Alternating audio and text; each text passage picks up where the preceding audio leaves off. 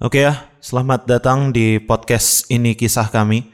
Kali ini memang judulnya ngegas juga sama seperti episode yang lalu, tapi gue mau kali ini mau membahas tentang penyakit yang atau virus yang lagi panas-panasnya di seluruh dunia ini atau pandemi yang kurang ajar ini sebenarnya. ya iya, corona itu tai, tapi lebih tai lagi lorong-lorong ini yang nggak peduli sama corona dan dampaknya kepada lingkungan sekitar. Oke, gue bakal sering banget ngegas di podcast episode ini karena gue tahu gue cuma manusia biasa yang sewaktu-waktu bisa aja terkena corona. Ya begitu juga dengan keluarga gue. Jadi buat kalian yang sama sekali nggak peduli sama corona, kalian tai.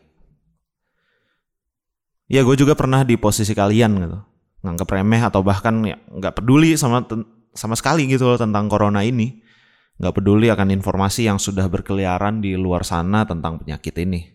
Bukan penyakit sih, lebih tepatnya virus. ya, ketika penyakit ini berawal dari Cina, ya te tepatnya di provinsi Wuhan, gue mikir, oh ini karena pola hidup mereka yang kotor gitu. Makan kelelawar, tikus, ular, ataupun hewan yang nggak seharusnya dijadikan bahan makanan. Ya berarti kita aman nih gitu. Kita akan sehat gitu. Makannya tahu, tempe, telur dan sebagainya lah.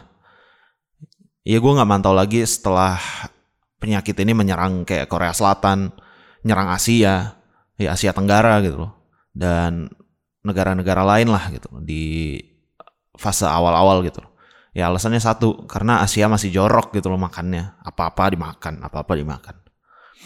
Ya setelah Italia, salah satu negara yang gue cintai kebudayaan dan kulturnya kena corona, ya di situ gue mulai memikirkan ini virus gitu atau penyakit ini secara serius. Banyak pertandingan sepak bola yang dilangsungkan tanpa penonton ditunda beberapa hari atau bahkan ditunda sampai waktu yang belum ditentukan. ya, penyakit ini makin berlanjut di negara Eropa, tersebar ke Denmark, Inggris Raya, Prancis, Jerman, Spanyol dan gua rasa seluruh daratan Eropa udah terkena virus yang satu ini karena gue tahu alat transportasi umum mereka bagus gitu loh. Bukan sekedar transportasi umum dalam negara, bahkan antar negara dan di sanalah virus ini mudah sekali menyebar. Ya sampai pada akhirnya virus ini diumumkan oleh presiden negara kita yang tercinta ini ya. Presiden Joko Widodo bilang bahwa penyakit ini sudah berada di Indonesia dan di sanalah mulai ketaian orang-orang Indonesia menyikapi suatu hal dan dalam hal ini adalah suatu virus. Ya banyak dari orang-orang tai ini ya melakukan yang namanya panic buying dengan membeli semua masker dan hand sanitizer yang ada di supermarket dan tempat lain yang menyediakan barang tersebut. Ya kalau bisa sih gue habisin nih barang biar bisa gue jual lagi sama orang yang membutuhkan. Apa nggak tai coba itu? Ya selang beberapa hari kemudian nggak cuma masker yang diborong sama orang-orang tai ini, bahkan makanan juga. Wih, serakah amat jadi manusia. Dan buat kalian yang masih berkeliaran di luar sana dengan alasan bukan yang bukan darurat gitu. Ya kalian egois. Kalian tahi. Udah dua hari ini gue liatin ya dua hari pasca ini ya pasca apa namanya kok gue bingung. Pasca karantina sebenarnya atau lockdown lah bisa dibilang. Lockdown secara halus di Indonesia ya. Setelah dua hari ini gue pantau. Nggak pantau juga sih. Maksudnya gue merhatiin juga karena gabut ngeliatin insta story. Masih banyak makhluk-makhluk tai ini ya yang berkeliaran di luar sana tanpa peduli dengan virus ini. Ya dalam hati sih gue bilang kalau udah kena baru tahu rasa sih lorong-lorong ini. Bukan gue ngedoain tapi memang begitu manusia kalau belum ngerasain sendiri belum tahu akibatnya gitu belum peduli sama dampak akhirnya bakal ke mana.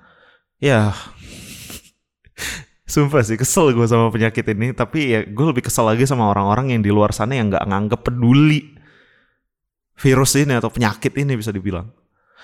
Ya daripada gue emosian mulu dan ya sumpah serapa atau omongan-omongan tai keluar terus dari mulut gue gue cuma mau bacakan ya sebuah kisah karena ini podcastnya tentang ini kisah kami jadi memang harus ada kisah yang disampaikan karena gue alhamdulillahnya harusnya sih nggak kena corona ya alhamdulillahnya dan harusnya Jadi gue nggak bisa membagikan kisah gue, tapi di sini ada suatu kisah yang dari salah satu situs yang sumbernya sangat gue percaya gitu loh. Ya ini ada kisahnya. Oke, gue bacakan. Akhir pekan kemarin kami sekeluarga pulang ke Bandar Lampung untuk mengakhir, mengakhiri, menghadiri pernikahan sepupu saya. Kami berangkat dari Depok pada Jumat malam dan tiba di rumah keluarga besar pada pukul 6 pagi.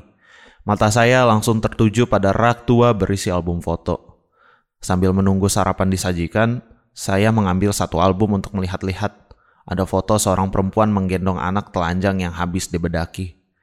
Sesaat kemudian saya baru menyadari bahwa anak tersebut adalah saya dan perempuan itu adalah ibu saya. ya tidak ada wajah keriput di ibu dalam foto tersebut. Di sudut bawahnya tertulis 19 April tahun 2000.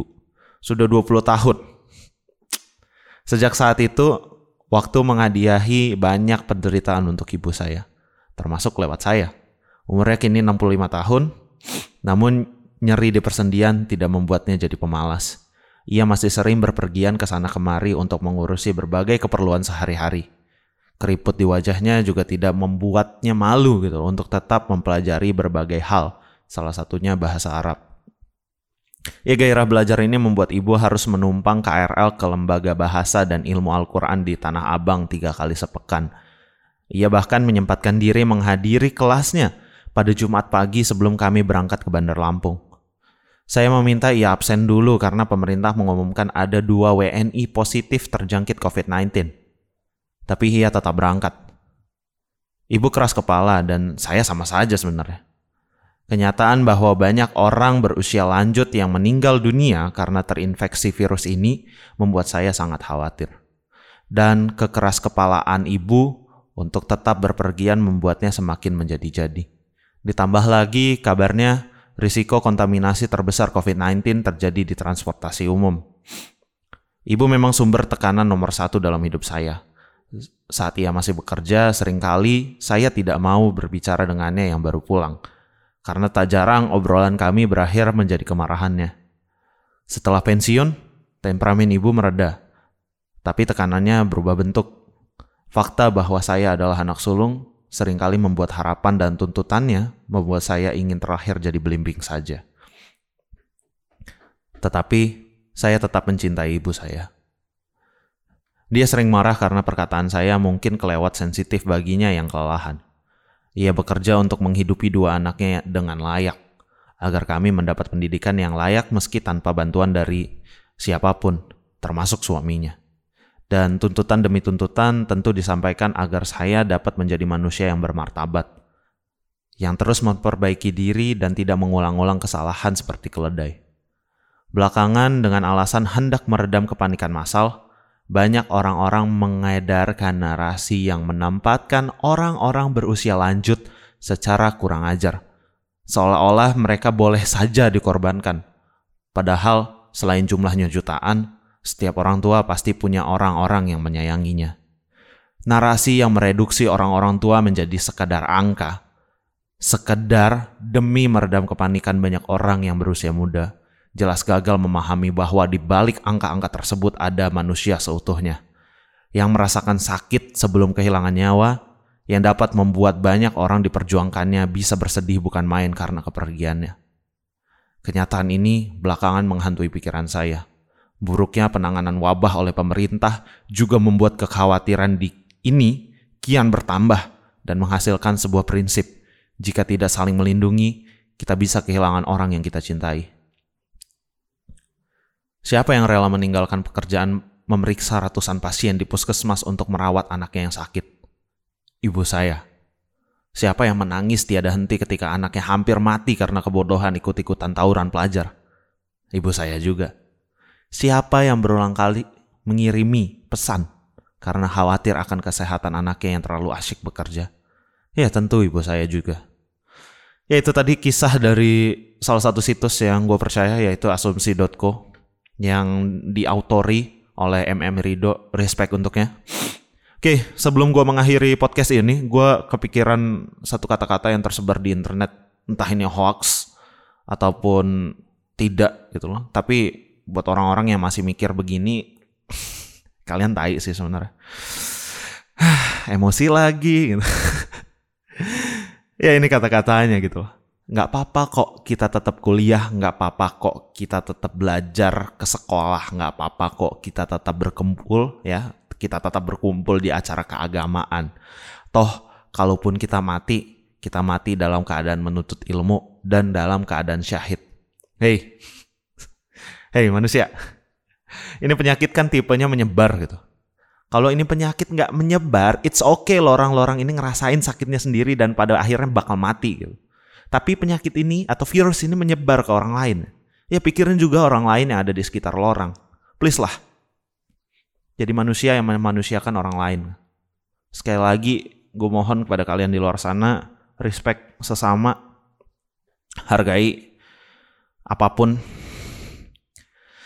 yang sudah diterangkan oleh pemerintah, peraturan segala macam untuk tetap mengurung diri di dalam rumah agar penyakit ini tidak menyebar ke mana-mana.